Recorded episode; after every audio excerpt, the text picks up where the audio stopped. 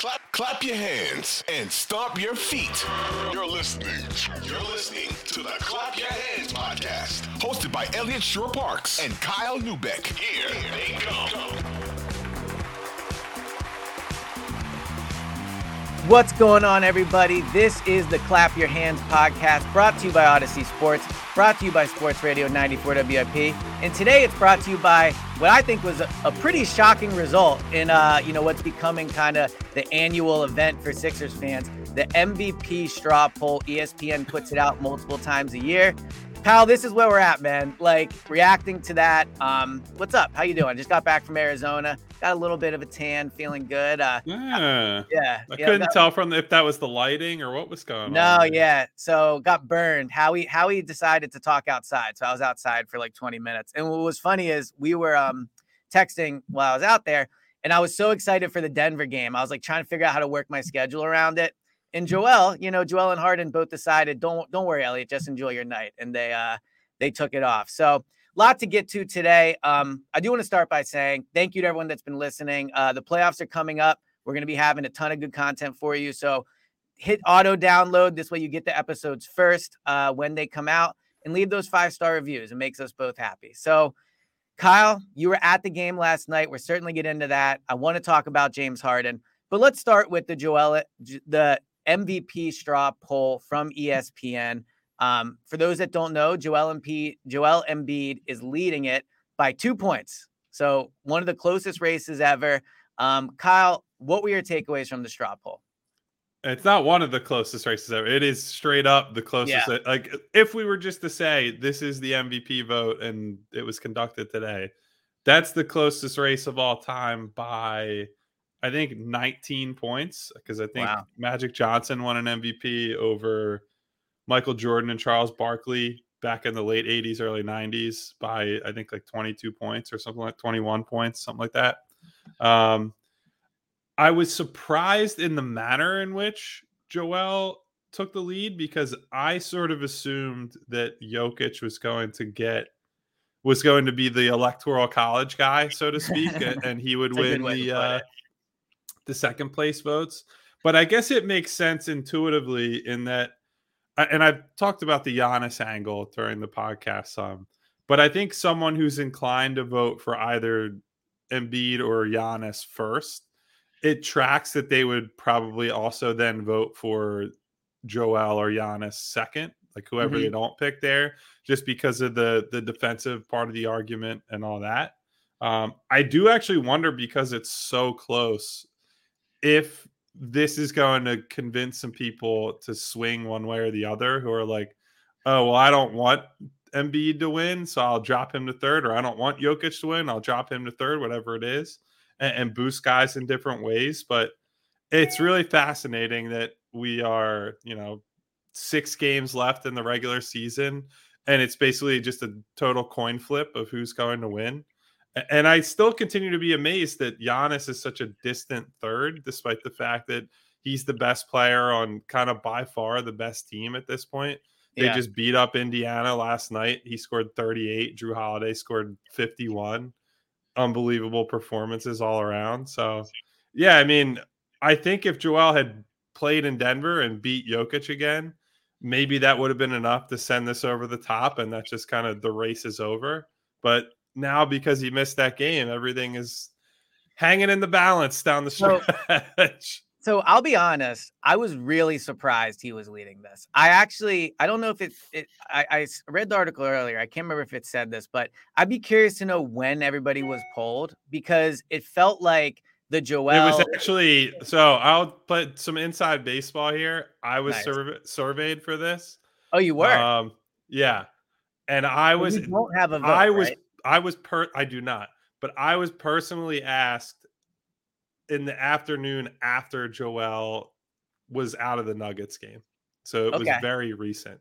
So, all right. So that's what I was going to say. I would be curious to know what percentage of these voters voted before Embiid sat out that game.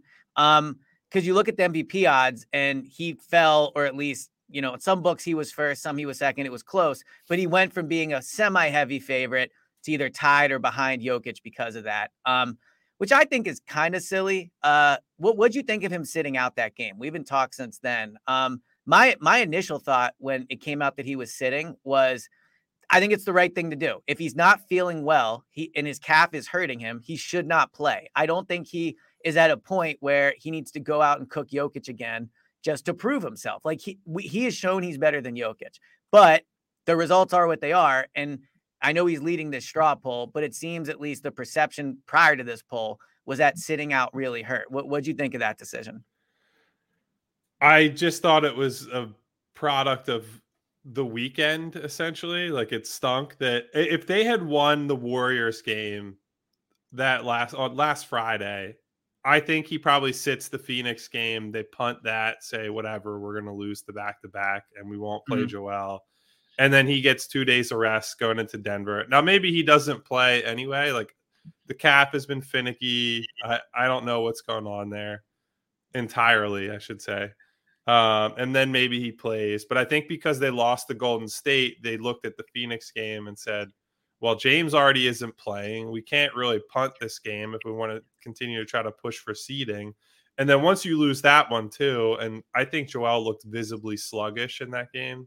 Yep. Just was not at the same level that he's been uh, for most of the season. Then I think you you look at the Denver game and say if there's any sort of um, nagging thing that he's dealing with or fatigue or whatever it is like we we have to just be cautious on this one so i agree with you i think it was the right decision i think it just all comes down to they needed to win that golden state game and for reasons that have nothing to do with joel they did not so that was it really it really sucks that they've lost so many winnable games in the, over the last week. I know they beat the Mavs last night, and we'll talk about that.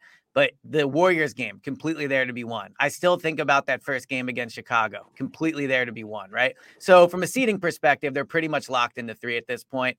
Anything's possible. The Celtics did lose, I think, to the Wizards uh, either last night or the night before. So, who knows? But ultimately, I think we agree that they're locked into the three seed. So, from that perspective, I was okay with the fact that he sat out. Um, one thing I think about a lot with Joel sitting that I didn't before, and it was because of something you say like a feeling that he might have from a leadership perspective of feeling like he needs to be out there. And I do think there was probably a part of him that was saying, look, played played the Warriors, uh, was Friday night, played great. Really sucks that they lost that game because it was there to be had.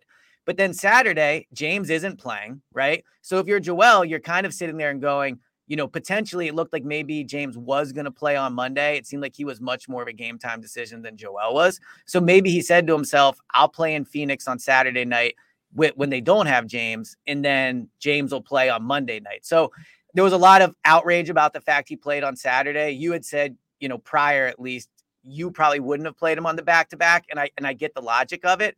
But if he thought James was going to play uh, against Denver on Monday night, I don't know. I'm okay with him playing when he thinks his team needs him to go out there and play. Yeah, I, I don't. I'm not going to criticize him for him playing. I, I, think it was more of a uh, an organizational philosophy philosophy issue that I think I took issue or took issue with. Um, I do think that the big reason everyone's mad is because of the timing of the article that dropped. Yes, a, yes. about like that was not about Jokic, but was about voters flocking to Jokic, which is, you know, that's an important distinction. I think there's a lot of a lot of conversation about that interview we did with Shams Charania, where, you know, obviously what he was saying was directed at the advanced stats as they relate to Jokic and his defense. Like, it was not well hidden. Right. But I, I think if that article doesn't come out and he sits that game, everyone's just like, yeah, he's, you know, he needed rest and whatever. So I think that is probably what ended up causing all the big kerfluffle and Kendrick Perkins going on national TV and flipping yeah, but, on his guy and all that. Like, I, I think that's really all it came down to. But the, and I'll say about that, and you write more feature stories than I do, so you can probably speak to it better. But it's not like that interview took place on you know Sunday night or Monday morning. Like I would imagine yeah. that interview probably took place if not a week ago, like at least maybe before the West Coast trip or a few days, whenever it was. So my thing is, when that article was published, I think there's a chance Joel really did think he was playing. And I, Joel doesn't say to it was it was at the Athletic that he writes yeah. for.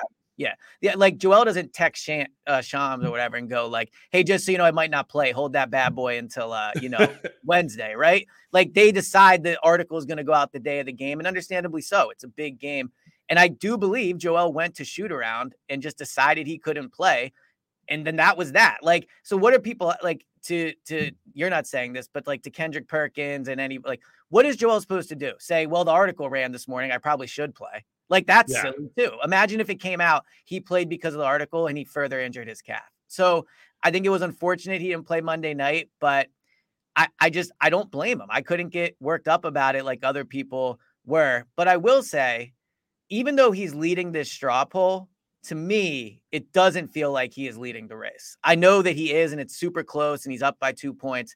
I don't get the sense he is leading this. I think he really has to have a good game, like a great game against Giannis and win that game to win it. But do you feel like things are still trending towards Joel or do, like do you believe the straw poll? Do you think it's his to lose at this point?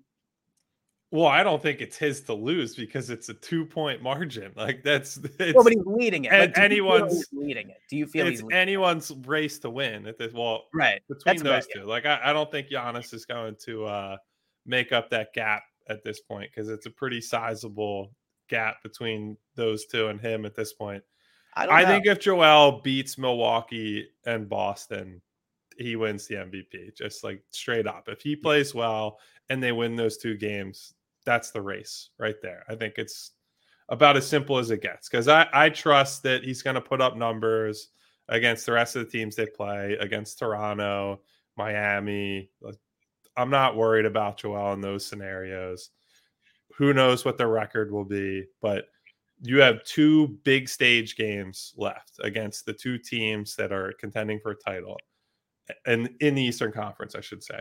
And if you go into that those games and win, now suddenly the narrative is, oh wow, Joel's record against the real like the real contenders in the East this year is pretty damn good. Like three and one against Giannis, beat Jokic in the only game they played. Yeah, one and oh, Boston. yeah.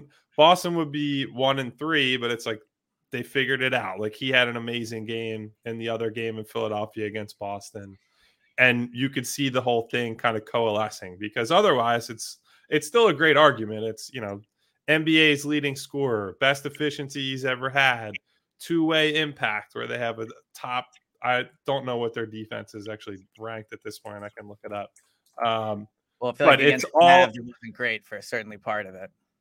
Uh yes, but I actually think the the offense was more of a problem last night, mm-hmm. and that was more just about you know the clunkiness of bringing James back and James not looking his best for yeah. about half of that game. Um, but yeah, so look, that will just be the the final platform for him is those two games and if he plays well and or they win that's a big plank in the argument i think. So i was surprised that Giannis was this far behind and for those that haven't seen the actual numbers so Embiid finished with 790 total points Jokic was at 788 and Giannis was at 612 so he's definitely far behind. But to your point it really does feel like a three-way race and i actually don't think I think there is a chance Giannis still wins this because to your point about the game and what it what it can do for Embiid, if Giannis comes out and wins that game and drops like, you know, 45, 16, whatever, and the Sixers lose, or God forbid Embiid sits that game out. You know, I, I don't I think he'll play, but I also definitely thought he'd play against Denver.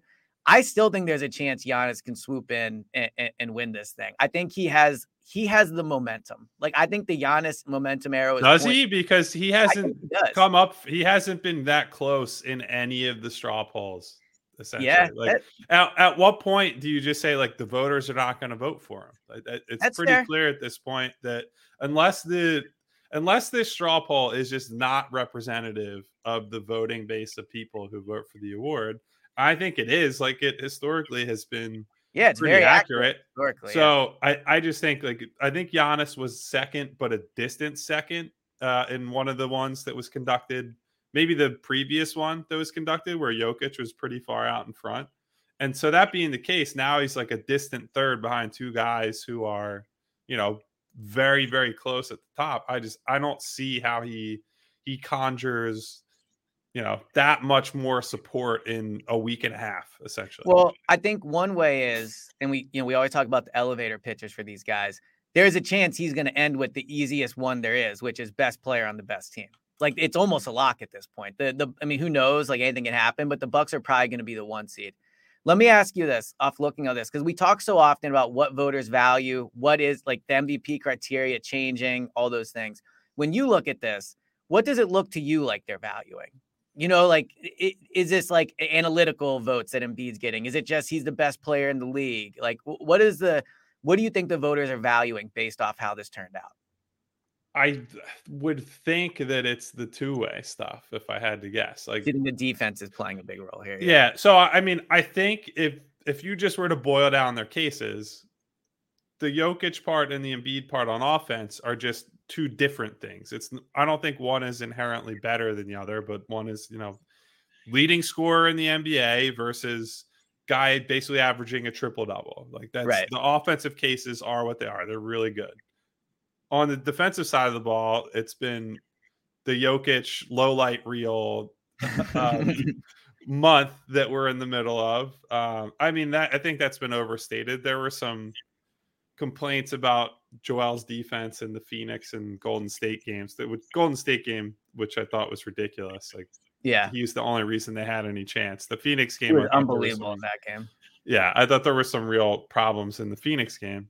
So I, I would just have to guess that that's that's looming large. I think, and I've been saying this on this podcast and on other platforms. I do think that some of it is people thinking about the historical nature of potentially giving Jokic yeah a third straight MVP. Like it hasn't happened since Larry Bird. And to be clear, Larry Bird had accomplished more from a team perspective up to that point. I, I know it was early in his career, but he arrived in Boston and they basically won right away and more than Jokic has in his total career. So I think that's part of it is people look at the the big picture and say, all right, if this guy isn't decisively winning, then I don't necessarily want to give him the award. But at the same time, he has the most first place votes. So I was going to say I, that's I, the concerning part. I just, I mean, it's not concerning. Like if Joel loses, it's you know the world will keep spinning, whatever. But well, it's right, just really me, fascinating. Yeah. There's no way to really know because it is so tight, and the split is so strange that it's it's tough to figure out what the what the like guiding light is for everybody. Yeah. Well, and you know, I do think the the guiding light changes every year. Like we can sit here and say, well, he won it in 97 or you know what whatever like because of this. And then in 2016 he like it changes. It just changes, right? But but here's my my thing on the cuz you just said, you know, the world will keep spinning and obviously it will. The playoffs will happen, all those things. One thing that does annoy me that Joel has been doing is saying he doesn't care if he wins the MVP. And and as an emotional man, I understand emotionally guarding yourself. And I think that's part of it. I think part of it is he feels he should have won it these last two years. So at this point, he is just straight up like, I'm not going to act invested in it. But at the same time, and I'll blame like, you know, media for sure. Like, look, Joe Giglio is my guy. I love Joe Giglio. He, you know, like, like, you know, his thing where it's like Joel should care more about winning a title than winning an MVP. Here's the thing there's no finite amount of caring in your body. You can care about things a lot, uh, of two things, a ton, right? Joel can care a ton about winning the MVP while being just as invested in winning in the championship, winning a championship. And I understand there's certain areas where it's like, well, he pushes to play this game for MVP, but maybe that like I think that's silly. We don't really have all that information, right? But it annoys me when Joel says it, and here's why. Because a lot of people really do care if he wins this MVP. A lot of fans really do care. A lot of fans, and you're on Sixers Twitter, you know, spend a lot of time on this. A lot of like fighting us. Here's why he should win it. Tweeting at you know basketball writers. You know, writing art, whatever, explaining why. Yelling at people from Serbia. yeah, exactly. Like again, like it's oh it's okay to care about winning the MVP. And maybe my my frustration is more on the people telling him he shouldn't care than Joel just saying he doesn't care. But we spend so much time talking about this. I remember Iverson winning MVP in 01. It might it might be like my sports highlight of, of my life, right? Like winning the MVP really matters. And Joel should be allowed to care about it. And so it frustrates me when I read that article and he has to do the whole, well, I don't really care, you know, blah, blah, blah. Like, no, Joel, it's okay to care. And I know he cares. I mean, you know him obviously way better than me, and maybe you can speak to it, but it would be foolish not to care. How could you not care? And so I just hate that it's gotten to a point with the MVP thing. Like we talked about it last time with the discourse around the conversation. And I think it's silly when people are like, you can prop one person up without bringing down another. Like, no, that's not how debating works. But I do think it's silly to say that Joel shouldn't care. Like, how dumb are we getting if it's like, you know, Joel can't care about winning the top award in his profession? I would challenge any writer, any fan. I would challenge Joe Giglio, my guy. Joe Giglio wants to win like a great, like win awards for what he does. That doesn't mean he doesn't want WIP as a whole to win. Like, I just, I people care about him winning MVP, and it bothers me that he says he doesn't care. And I hate that he's been bullied into having to say that publicly. I mean, keep in mind he says he doesn't care, and then essentially conveys that he cares. Yeah, exactly. In, in other ways, care, man. Just say you so, care. I look. I think some of that, and to your point, I think is correct. I think a lot of that is that he thinks he's suffered because of caring in the past yeah. and you know arguing for himself or whatever. I don't know. I don't think that's actually impacted actual MVP voters, right? Like I think that that's more of a thing that this is this plays into Joel is just very online, or at least has been in the past. Yeah. And I think that's something that fans have been like, oh, that turns them off or whatever. O- opposing fans, obviously. And they've used it as a well, Jokic just doesn't care. He's not advocating for MVP. Right. Like I also I don't hate. yeah. I don't think anybody who is voting an MVP. Now, I could be wrong. I, this could be off base. I don't think the people who are voting for MVP are swinging it one way or another because one guy cares and the other guy doesn't. I think it's a very like it's okay if Jokic doesn't care or does care. It's okay if Embiid does care or doesn't care. Like I don't I don't think they sit down and that's like, hmm, I'm checking my boxes right, right. on my MVP ballot but I think it becomes part of the discourse for sure. And so I think because of all the the arguments that have been had about this, that yeah, I think that probably weighs on his mind a little bit. I just I don't think that he needs to do that to win the award or not. I don't think that'll be the difference. Yeah, I, I, I agree with you from a award perspective. I just mean more, and maybe it's because you know I, I, think he deserves it, and I want him to win it. I think he, de- I think he's the, the deserving MVP. Now, I think Giannis has a case too, but I don't know. I just I hate that it's become a thing where he's not allowed to care about it. That that's what frustrates me the most, right? Like he can care about winning MVP while also caring about winning a championship. And I do think there's probably a part of him in a way that when he sat out against Denver was probably like, "All right, guys, like you want to say I care about winning, you know, I you want to say that I uh care too much winning MVP? Look at this. I'll sit out in a game that directly impacts my chances." So I, that that was my thing too with him sitting out. It felt a little bit like not trolly because I do believe he did not play because he was hurt, and I also don't think he dodged Jokic or anything like that. Like he's dominated Jokic. It's silly to think that he dodged Jokic, but it, it is from a perspective of being bullied into doing something. Sitting out against Jokic in Denver with MVP race so close feels like a good way to kind of say, "All right, you guys say I too I care too much about it. Watch this." So, I while we're still on the subject of MVP, I'm very curious on your take on this of who you think should be the fifth guy on the ballot because okay. it was very fascinating. I think there's a clear top four, and that's how it played out. It's Joel, Jokic, Giannis, Tatum. Mm-hmm. All season, I just kind of assumed it's like, yeah, Luka's the guy. He'll be top five they're not they might not make the playoffs. Yeah, Luka like, Luka's out in my opinion for the fifth. They like they're not even in the play-in tournament right now. They're yeah. under 500 with Luka and Kyrie Irving on the team. So and so like that is that to me is almost more interesting than I like doesn't matter at all. Like the fifth place MVP guy is irrelevant as far as the uh right. the votes go. And I don't think any of those guys are going to, and did not in this poll, are going to garner, you know, second or third, or yeah, votes that matter essentially. So I just thought it was fascinating sitting down and thinking about it. Like, holy shit, like this is really just a, a wild card at the end of the ballot.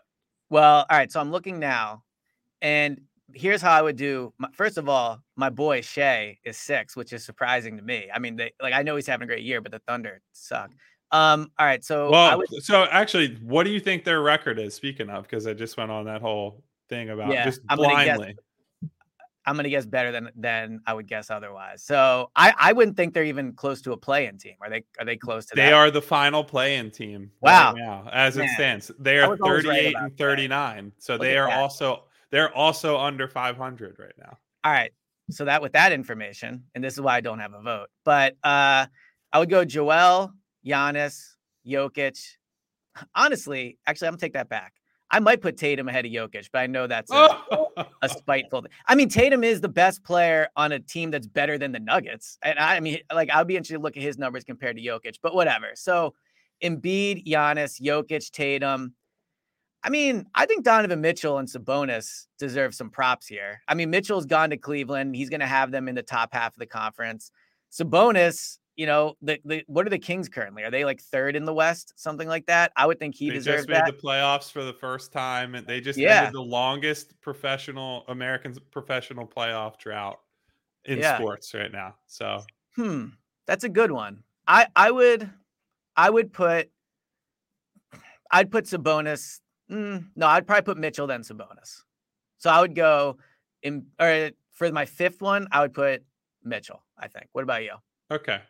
I mean, I voted in this straw poll, so I'm gonna well, keep a, it. You know, I'm gonna well after as soon as the season ends. Say? I can say it's like doesn't yeah, really matter, but I'll, yeah. no, I'll say it after the season ends. So I'm going to preserve the secrecy until uh, well, we see the final ballots. All right, let me ask you this: Do you think this means you might get an MVP vote? Because I thought I heard some people no. say you don't find out until late. Uh, Keith Pompey will be the the MVP. Oh, it's only like, one per team. We yeah, so you only get one per market, I believe. That's what I mean. Writer wise, and then there's, I don't know how it's actually split in terms of like percentages, but I'm I'm fairly sure it's one per team per market. Um, then there's a lot of TV people. There's international people. Right. There are national writers. So the national writer part is weird though because like certain outlets have a bunch compared to the rest of the field. Like the Ringer has a bunch of votes, or historically has had a lot of votes. Um, I'm trying to think if anybody else has like well, an abundance. I'm sure the Athletic probably has a few. Yeah, well, I mean, you figure because of they have beat writers uh, for every market. That alone. Yeah, but but I well, was thinking more of like the national guys at the Athletic. I think they probably right. get at least a couple. They probably have a bunch. Yeah. So here's my question then. So these so this poll is not just MVP voters. No, I, I think it's a mix of people who are Mm-hmm. actual MVP voters and people who are maybe should be MVP voters. I don't know. Right. I like I could I could ask Tim what the methodology is. Yeah, I'd be curious to know. Actually, ask because if we're asking people that aren't voting for MVP, and again, this has been historically correct. If you go back and look at, not only has it just been historically correct, sometimes it's down to like almost the exact point total, or you know, off now it's sometimes it's off 10 or 15 points, which doesn't matter in most most races. But with this, it could definitely end up mattering. So you're not going to say who you would put fifth, understandably, because you got you, you. I'm just not going to tell you what my ballot was until afterwards. I'm going to preserve yeah. the integrity of the democratic well, process here. Let me give you some advice, Kyle. As somebody that is certainly willing to tweet things that make makes you unpopular, I would probably not share this unless you put Embiid first. Just just my uh mm-hmm you know Twitter PR um, uh, idea there for you. But we'll uh, we'll find out after, or we'll you'll find, find out. out. after the end of the season. All right. Do you have any more? One last question. Just yes or no. Do you think Embiid wins the MVP? I don't think I no. I don't think so. I, I don't I think, think so either. Yeah. I think it's so close, and I think if once people see this, I think it's going to have the opposite effect, where it's like, oh, I'm gonna I I want to bump this guy or slide this guy. Now maybe that ends up working in Joel's favor. Maybe as we said, these games against the Celtics and Bucks are great platforms for him. He puts one final exclamation point on the season, and that's that. Like I, I think that is firmly on the table.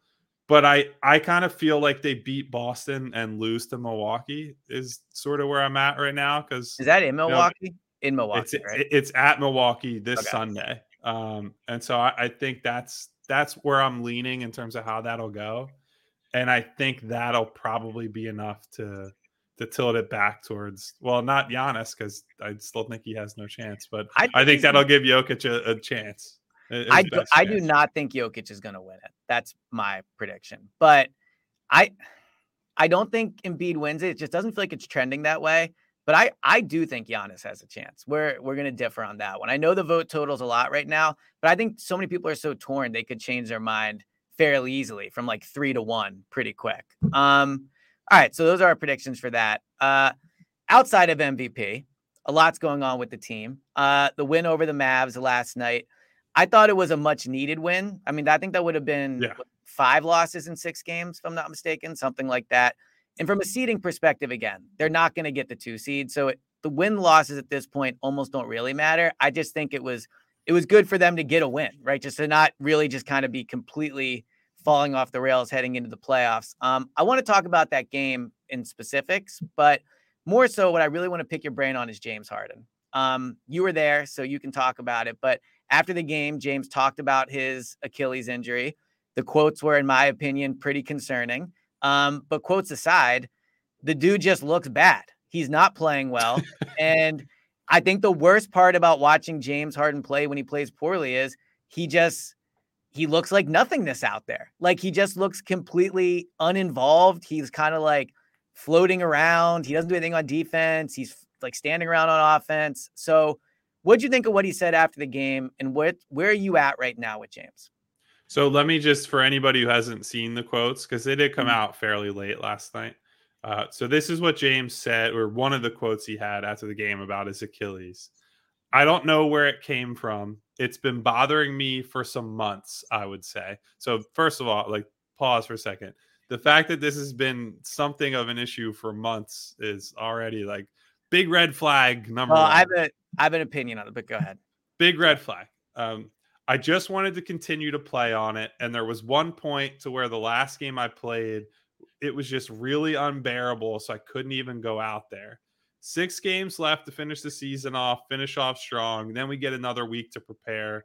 Felt like tonight was the game to come back. So for him to be like, you know, there's been some sort of issue there for months. I- am sure it was, you know, he obviously was playing really well prior yeah, to that. Exactly. So it couldn't have been that big of a problem. It's one of those things that it's like, oh, it's a bump and bruise in the middle of a season, whatever. But the fact that it got bad enough that so in that Bulls game, which was the previous game he had played in before the four game layoff, to your point, he was either hurt enough or mentally checked out enough that he essentially just did nothing for mm-hmm.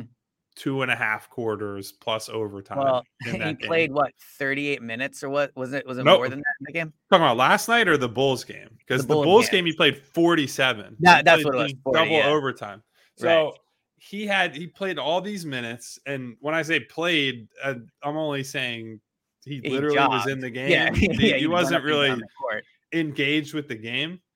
I would say the one thing that was heartening about the Mavericks performance, and it wasn't good overall, is that it was more of a he started very slow and then grew into the game. Like I do think he was a big part of the second half, not because he mm. scored or did anything spectacular on offense, but because he actually was running the offense. like right. there were long portions of that first half where James is just like standing on the wing and Tyrese and Joel are running everything.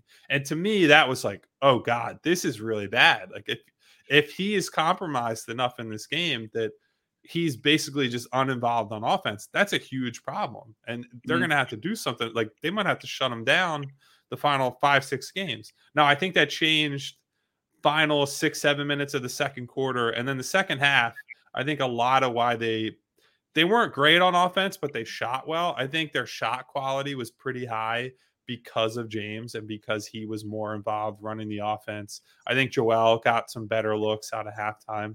And I think you could see, okay, James got his bearings a little bit and, and looks closer to, you know, normal James Harden. Still wasn't a good game overall, but at least you could say, all right, he's he's building up. He he got the uh the weirdness out early in that game. And, and so that would that would be what I would take solace in if I'm the team or the fans is that he was able to rally. but the fact that he yeah. the fact that he looked so bad to start the game still is like, man, if this guy is not right in the playoffs, they could be in trouble quickly. Yeah. So I think about, you know, how you had said even just being around the team, there was like some times where like Harden just looks like when he walks, just looks like he's dealing with something. Um, the concern for me with Harden is, you know, he's old, number one. But if you look at past leg injuries he's dealt with, it's taken him a long time to recover from these things. I mean, I know like I don't think it was his Achilles in um in Brooklyn that he dealt with, but that was like a two, almost a 2-year recovery from him. I mean, we were we were still talking about this past offseason. And that was about, like a pretty serious hamstring it, issue. It was. So that's why. Right. But I'm saying it was a long time to recover. And when you're older, it just takes longer to recover. Trust me. I'm 35 now. When I run, I feel it the next day. Right. But James and I are essentially the same age. So I get it. But Yeah. so you calling him old is very funny yeah, it's, yeah, it's, it is funny. Like, like, I remember when I was 20, I was like, well, when I'm 25, I'll be old. And then when I was 25, I'm like, well, it's really 30 if you think about it. And now that I'm 35, it's like, well, I'm not 40. Like, so it, it's always a, a sliding scale the always. sliding scale, yeah. But yeah, I mean, the concern with Harden is he just looks terrible. And and you know, like again, the seeding's kind of done, so maybe there is some value in sitting him out. But the the downside of that is we did like a month worth of pods in a row where we were saying this team's clicking on all cylinders. They're finally getting reps together. And I'll I would be lying if I said that the gut in, like my gut feeling is this feels a lot like everyone's worst nightmare. You know, like Embiid's dealing with a calf injury, Harden's dealing with an Achilles injury. They're not winning games. Uh, the Bucks are playing great. The hope around the two seed is gone. It briefly felt like the Embiid MVP hope was gone, and so it feels like after a month of man, like this is it. This is the team. Look how great they are. Look how great they're playing. There's 10% of me, if not more, that's sitting here and going, holy shit, like this is really just about to happen again. Like, are, are you know, uh, like being around the team, like what's your vibe with that? Does this feel like panic time or where are you at? No, I mean, I think it it just feels like, man, we got to get to the playoffs. Like this is just the end of the regular season. Everybody's a little banged up, and Yeah. I do think, like, honestly, I'm I'm kind of ambivalent on the play-in tournament in general.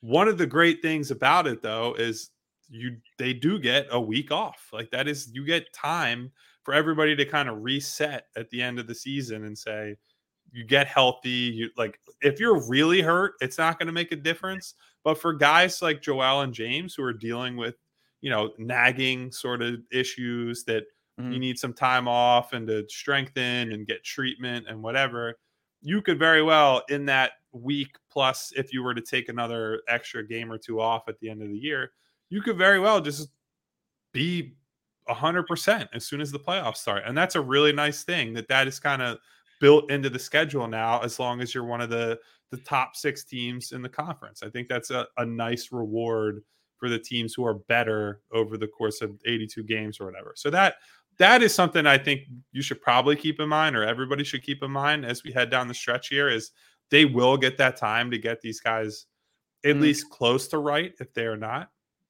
On that subject, it is looking more and more like the most unfathomable outcome that could have happened before the season, which is the Sixers and Nets are going to play in round one and nobody's going to fucking care at all. Like I, I was talking to people in the locker room last night. I said, picture this. It's October. The season hasn't started. We're in preseason, just kind of looking out at the landscape. And I sit there in October and tell you the Sixers and Nets are going to play a first round playoff series. And like half the games might be played on NBA TV. Like that, that that's how Yeah. little buzz there's going to be for that series because every good angle is just gone. KD's gone, Kyrie's gone, Ben is out for the year. It's just like every single thing that could have given it some drama is off the table. It's also like if you would have told people that in October, I wonder how many people would have picked the Sixers as the higher seed. You know, like that from that alone. Like the fact you're right that all those players are gone, but we'll view that series. And I think there's some semi concerning things about the Nets in the way that they're young. They don't know what they don't know. They'll be a heavy underdog. Like that's never there's always some pro- problems with that. But you are right that a just from a content perspective, Sixers Nets would have been unbelievable, and now hopefully they win it in five. But you're right that they're going to have time to to rest and get you know have that not just you know the time in between, and then hopefully if you end that series quickly, you get a little more time there before the playoffs kind of really start. So so from one to ten, where are you at on a concern level with Harden? like a, a five. I, I think it's okay. it's it's not a non-concern, but it's also not a, a, five alarm fire type of deal. Okay. We'll see like how he play. It seems like he'll play on Friday. Yeah, I, I mean, so Doc said something interesting prior to the game last night, and I think it's correct. I think eh, he said essentially like we plan out the season in terms of rest and when guys are going to miss games or what we want to do and we look at back to backs and what have you this is the period of the year where we think less about rest and more about these guys need to play more because yep. We're ramping them up to play to go from playing 35 36 to 38 40 nightly mm-hmm. like being able to do that and the way he phrased it i believe was we want them to play 40 good minutes rather than 35 good minutes and five tired minutes. Yeah. And so that I think is more of the concern I would have. Like if they if they rest for however many games out of this final 6 that they have left and then they have the week off and you have the that couple week period where they're not in you know, really like top form in terms of conditioning and stuff. Well, then you have to kind of still play your way up to that level in the first round in the early second round. And like that's not the position you want to be in if you're the Sixers. So that I think would be more of my concern than even maybe the injuries. Like if they're playing on these, I don't think the injuries are bad enough to keep or they are just not bad enough to keep them off the floor. Yeah. So it's it's not a big enough concern there, but it's because there are a couple factors you have to consider. Then it's like, okay, well, then they have to play 40 minutes to win a playoff game in the first round. You lose that, and then all of a sudden, two days later, you have to play another game. Joel's calf is feeling tight, or James Achilles is sore, and then that's when it starts to come into play for me. So Embiid's calf. Let's let's kind of wrap it up on there. Um, you said from one to ten with a Harden, you're a five. I'm probably at more of a. I would have said seven, but hearing you is you know talk me down the ledge a little, maybe I'll say a six or just tie you up on a five. Where are you at with with Embiid? Because he did play in those back to back games, uh, which I think if prior to those games you would have told us that, we would have both been like, oh, I guess he's perfectly okay. Then he doesn't play in, in, in Denver. Um, where are you at with that heading into the playoffs? Like anything else you're hearing on it? Just how, how do you think he's doing? I guess comparatively to Harden, but also just as as an individual. With Joel, it's always so hard because every injury is simultaneously the worst injury of all time yes. and also like not that big of a deal. I somebody was I was talking, I can't remember who it was in the media room after the pressers and everything last night. And I just said the the hardest thing with covering Joel is that you give him enough time and he'll talk himself in a circle to the point that you have no idea what his actual stance is.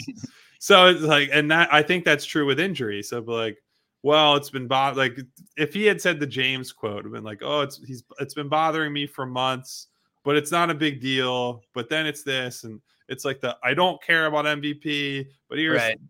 500 words on why I actually care. And then he says I don't care again. Right. So that's the tough part with Joel. Like he's never going to be especially clear on the health stuff. I think he does play it up sometimes, but I do think that this is a real thing. He's been bothering him in the middle of games, grabbing at his calf and what have you. So I, I think I would put it in the same. If you were ask, asking me to to rank that with the Harden mm-hmm. thing, I think it's right about the same.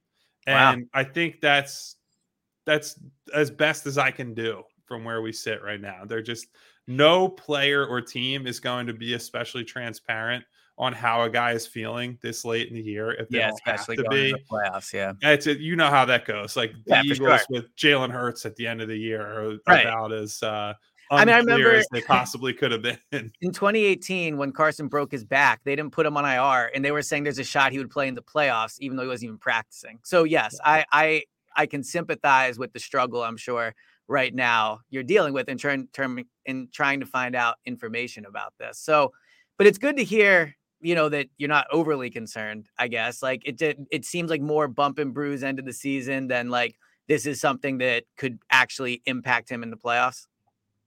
Yeah, I mean, look, we'll wait and see how it how he looks on the floor. I guess over this last week and a half, I yeah. do think I'm very interested to see. They could essentially game it in the last couple games of the year to choose their opponent if they really wanted to. Like it I know we've talked about Miami and Jimmy Butler a bunch recently on the podcast. They play both Miami and Brooklyn. If you really don't want to play Miami in the first round, you could play all your guys in that game yep. and then just give the I mean, you could still lose. Like Miami I think it's the last two games of the year too if I'm not mistaken. Yeah, Miami's got everything to play for. So they might lose regardless. Like the Sixers just are not going to have a lot on the line, but you could still go out there, beat them because you're better than them, and mm-hmm. then go into the Brooklyn game and be like, "Hey, here you go, Brooklyn. Here's the uh, here's the sixth seed in the Eastern Conference." So, yeah.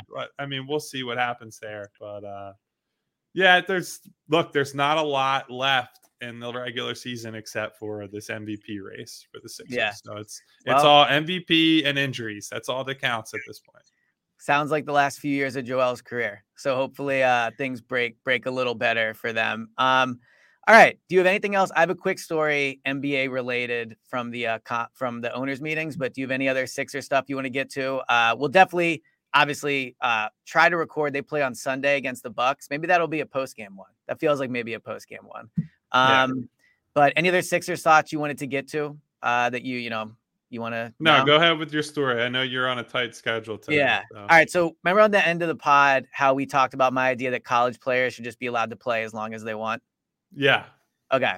So at the owners at the annual meeting, um, they have a party on Monday night where like the head coach, the GM, the owner for all the teams hang out, and I'm shocked they let the media go. To be completely honest, it's like top shelf liquor, top shelf food. They could definitely just be like, "Nah, you guys can't come. We want to party on our own." but they allow us to, which is always fun. So hanging out, like, you know, whatever, drinking. And I asked Sirianni about my college basketball take. and uh, he actually gave the best, like, rebuttal to it I think I've heard. Um, roster spots. If you if you had older players on the team, there wouldn't be as much room for younger players to take roster spots. So just wanted to share that. I thought it was uh first of all, I woke up next morning like maybe shouldn't have asked him that, but it was just funny to uh to hear it because he's a big college basketball guy. He was he was not into it to say the least, Kyle. He he was not feeling the uh the idea.